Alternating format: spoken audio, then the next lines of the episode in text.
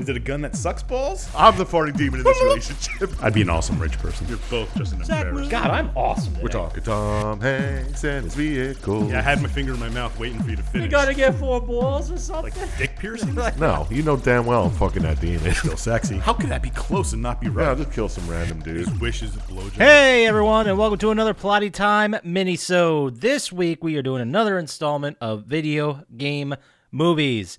For this one, I will watch a movie that was based on a video game, not a video game based on a movie, vice versa, whatever. A video game made, no, movie made about a video game that had previously been released. I watch it, I talk about it, I think a little bit about it, and try to recommend it, see if it's a good one. I don't know, maybe it is. Maybe I'll be pleasantly surprised. Haven't really yet.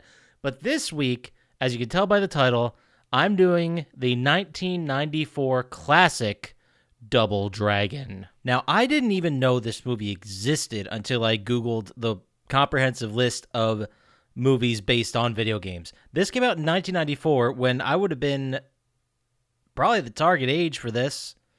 And I don't want to date myself, but it was directed by James Yukich, who has spent most of his career in the music video world, I'd say. He's done a lot of like uh, concert compilations, he's done a lot of music videos. This was one of his few, if not the only movie he ever did. And it is it's weird. It's real strange. I don't it's insane to me to think that this came out the same year as Pulp Fiction. Like these are the two different areas of entertainment, but I'm gonna get into it because I I do I, I'm gonna try not to spoil too terribly much, but I'm probably gonna go through the whole story anyway. So if you want to watch it, just watch it. None of my, nothing I tell you is gonna help you make sense of it or or gonna ruin it for you. It's worth watching for the ridiculousness of it. But if you really want to stop, exit the episode now. Go watch it. So for the cool people who stayed, uh, the main thing about this movie, you got two brothers. You got Jimmy and Billy Lee, just like in the video game. Jimmy is played by Mark Dacascos, who I did not recognize the name. I didn't know who that was. I looked him up, and now I know who he is. He's the guy. I don't know if you guys saw John Wick 3 Parabellum, but the fanboy assassin who was like, "Oh my God, John Wick, you're like my hero," and he tried to kill him. That's Mark Dacascos. He's he's very good in a lot of stuff. Very young, not great in this.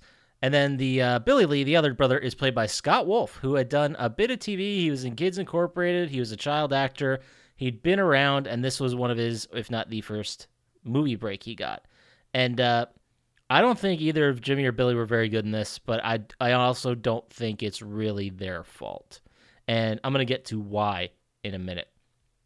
So the big takeaway, the big point of this mo- this movie is there's this thing called the Dragon Medallion. They don't call it the Double Dragon Medallion, the Dragon Medallion, and it has two parts to it. There's the body and the soul, and each one of these parts have like superpowers. I guess we could talk to them. The body uh, basically makes you super strong and tough, and the soul.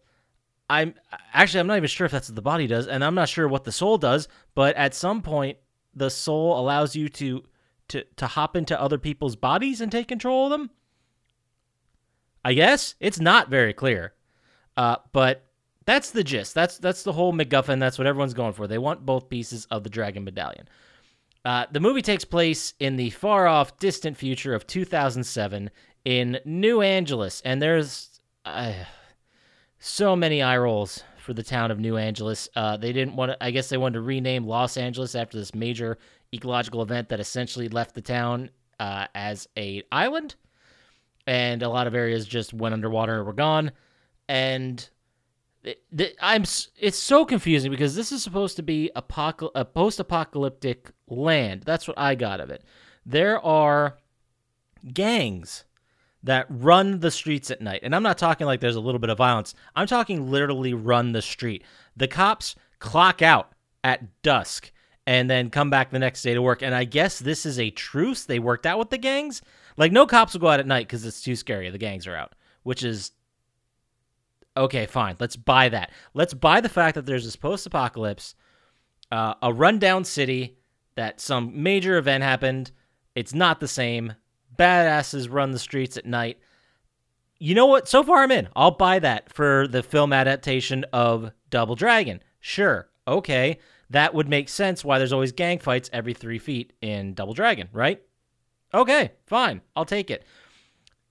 Now, the opening sequence shows uh, the bad guy's sidekick. Uh, Linda Lash is her name, played by Kristina Wagner. I didn't know her from many things I didn't really. I, I don't know. But she's like the right hand man of the main bad guy, Koga Shuko, played by Robert Patrick. Yes, the Robert Patrick. You know him as the T 1000 from Terminator 2. I mean, it's a huge, influential movie. You, you know who this guy is. You look him up, you're like, oh, that fucking guy. Right. He's the liquid metal Terminator, right? So these she gets this the first the first half of the medallion. Uh, she's dressed like Shredder from Tur- Teenage Mutant Ninja Turtles without the helmet. It's like a I don't know if it was a nod. It was way too close to not be a nod to the Turtles. I mean, by 1994, the Turtles were everywhere. They were they were hot in like 89, 90. They were hot, so it makes sense that it was a little nod to it. But I, there's so many nods and references to other movies, and I'll try to get to as many as possible. But she brings it back to Robert Patrick. He it's only half the diamond. He's like, "Where the hell's the other half? Go get it." Uh, there's a bunch of bad effects. There's just bad fighting, bad effects. Uh, there's one great effect, which I'll get into later. But for the most part, the effects, the suits, the, the the bits are not good. The fighting's also terrible. Car chase wasn't terrible, I guess. We'll get to it. So they we now are in a karate tournament. Yes, a karate tournament, like a what appears to be a. It's kind of like a mix of that underground boxing situation you've seen in a bunch of movies, or a legitimate point-based karate tournament. It's like a mix of the two. So there's a bunch of people screaming and betting, but then it's also very professional when you're on the floor and there's a real mat and there's like a ref, you know, calling things out and saying, "Hey, don't punch him in the face," that kind of thing. So I don't know why they're even fucking having karate tournaments in this post-apocalyptic world. This is where you're starting to lose me. This is where the setting is not making sense at all. But they're there with their guardian, who I guess has watched over them since their father and mother passed away a while ago, a long time ago, apparently. Uh, their guardian's name is Satori, and she is like the same age as them. I. Ugh. Anyway, they fucking lose the tag team karate tournament because Billy's a hothead, uh, and then they get in a fight like after the tournament with the other guys. Billy is this is the dynamic. Billy's the idiot hothead. Jimmy's the straight serious kid, and they they they decide to you know head home and they're breaking curfew. They run into some gangs, and then in the car that they have, they look up on some kind of I don't know how to I don't know how else to put this guys where it makes any sense, but it's like a gang internet. They they pull down the thing and they have a screen and they look up the gang that's pulling them over and they see like a profile on the guy. I I don't know who what kind of database exists for this or I mean it's gangs people are dying fast, hard, loose all over the place. So how often does it get updated? Who runs it? Who pays for the server infrastructure to have a database of every gang? And if it's the police, why is that just publicly accessible to just anybody? It is insanely confusing. I understand as a narrative device, it was just there to show us the names and likenesses and explain who the gang person is and tell us to be afraid of them before we ever saw anything about them. But it was fucking stupid. It didn't.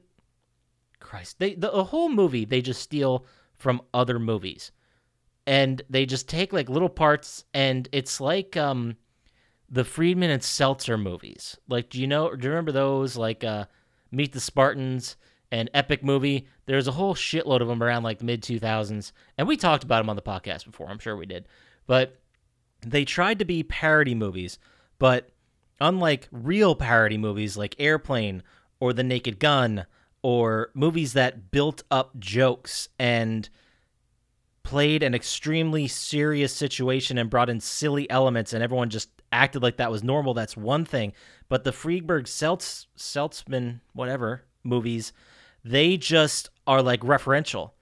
Like they'll they I remember there was one scene where they stuck Britney Spears like during the middle of her meltdown in the scene from 300 and they kicked her and like her baby into the hole maybe. It was fucking stupid. It's like here, look, remember Britney? This happened this summer. Look at that. Isn't that funny? Ah, funny. It was they're bad. Don't watch any of them. They're fucking trash. They're this is movie's way better than both any Friedberg Seltzman movie. Way better. Way better. Uh It's still not great though. Anyway, so that was like the kind of references they make in this movie where it's just look at this because their car is powered by what I can only assume is garbage. They're just pulling garbage off the street and throwing it in the car. And it's that's how it's running. Just like Back to the Future 2. Uh, the aesthetic and the setting and everything is New Angeles. It's LA, but it looks like Escape from New York style rundown aesthetic. Uh, Escape from LA wouldn't be out for another couple years after this, but they they even film a car chase. This car this this first gang meeting that kicks off the car chase, they film it in the same tunnel filming location as the tunnel from Back to the Future 2. When Marty's on the skateboard trying to get away and he's at the end of the tunnel and he's got to get back to the other side to get to the DeLorean. We've all seen it. Same tunnel. They filmed it the same place, which is just mind blowing. That was a heck of a decision. There's a lot of crazy creative decisions to talk about in this, but they are all absolutely insane. Then we meet the next big character, played by Alyssa Milano. Uh, Marian Delario is her name.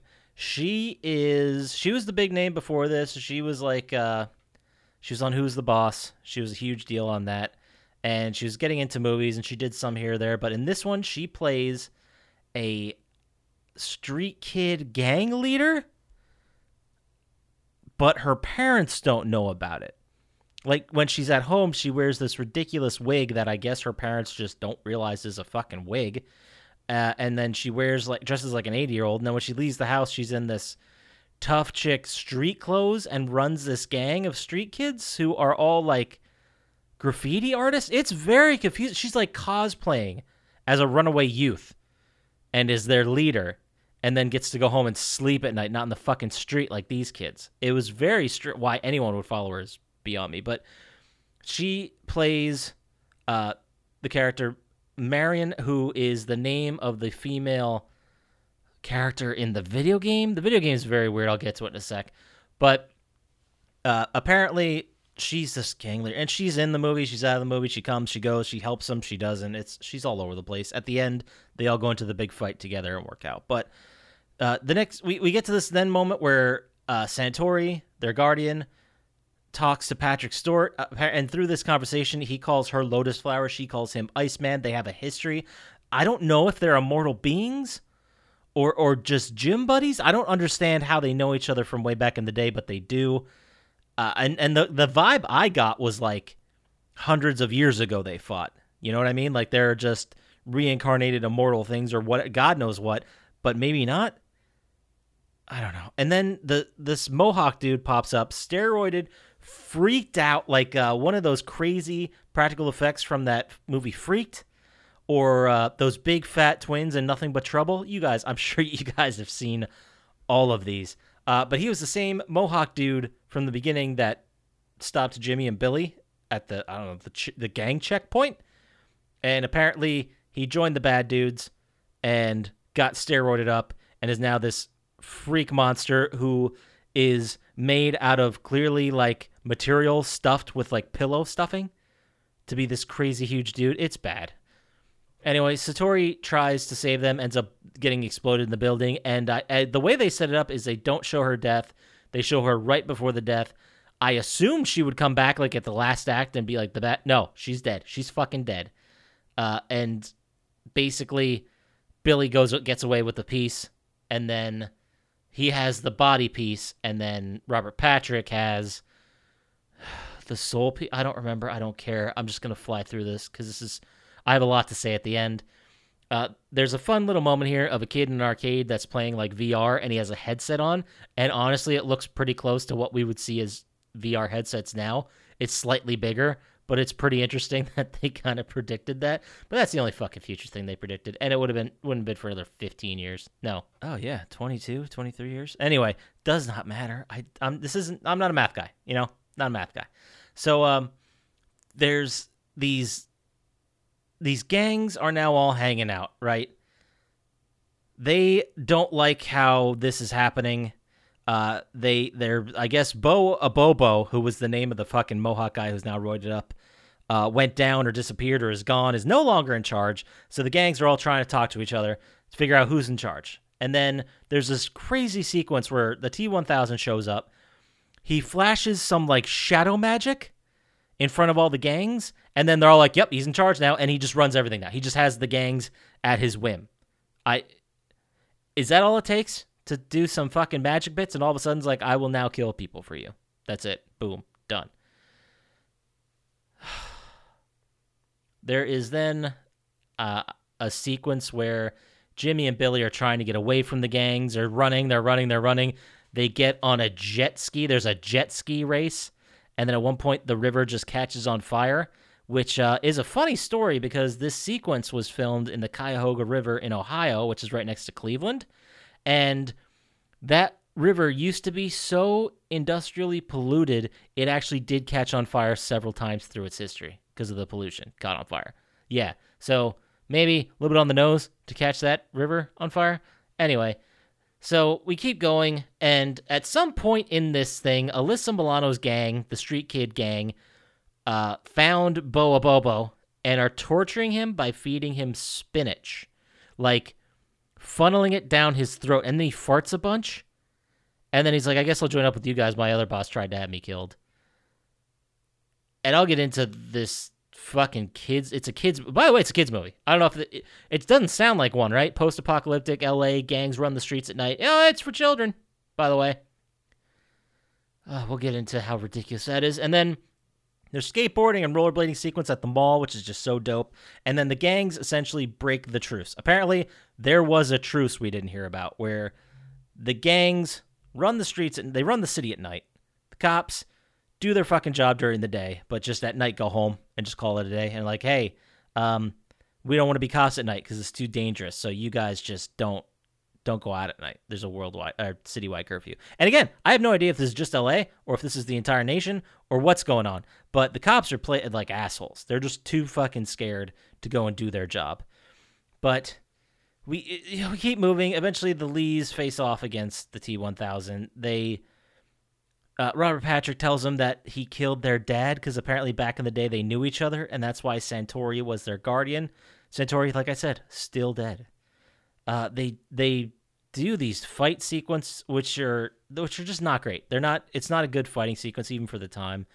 Uh, I mean, today they're quick cuts and way stuff's filmed, and it's all very. The obviously people these days aren't punching other people in the face, but like the contact and the blocking are very real, and like some contact is made. But for this, they, it was all like it looked like a Wild West movie when they threw the punch and the other dude's like eight feet away and they fall back. Looked a lot like that. That's where the, apparently they got their fight coordinators. But uh, there's also a weird moment where they're fighting in an arcade. Like the, the fight just pours out of the street into an arcade. And I think it's Billy is standing in front of an actual double dragon machine. He ducks out of the way and they punch and destroy the screen. It was stupid nod. Anyway, the, the, the fight happens. They throw down with Robert Patrick. They get both the pieces of medallion they get this super sweet magic matching armor which just appears out of nowhere and is now flashy. I, it's like a karate gi, but like from the game. It was very dumb.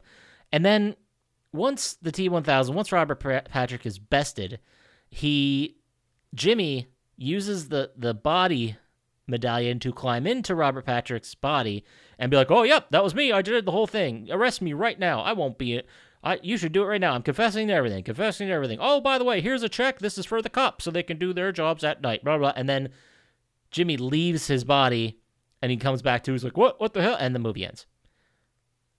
That's it. That's the movie. And I will tell you guys, this movie was alarmingly bad, because, and I, you know, I can't really fault. Uh, Robert Patrick, who, by the way, he was in Terminator 2. That that came off like 91 so he had he could do whatever movie he wanted. He was huge, hugely recognizable.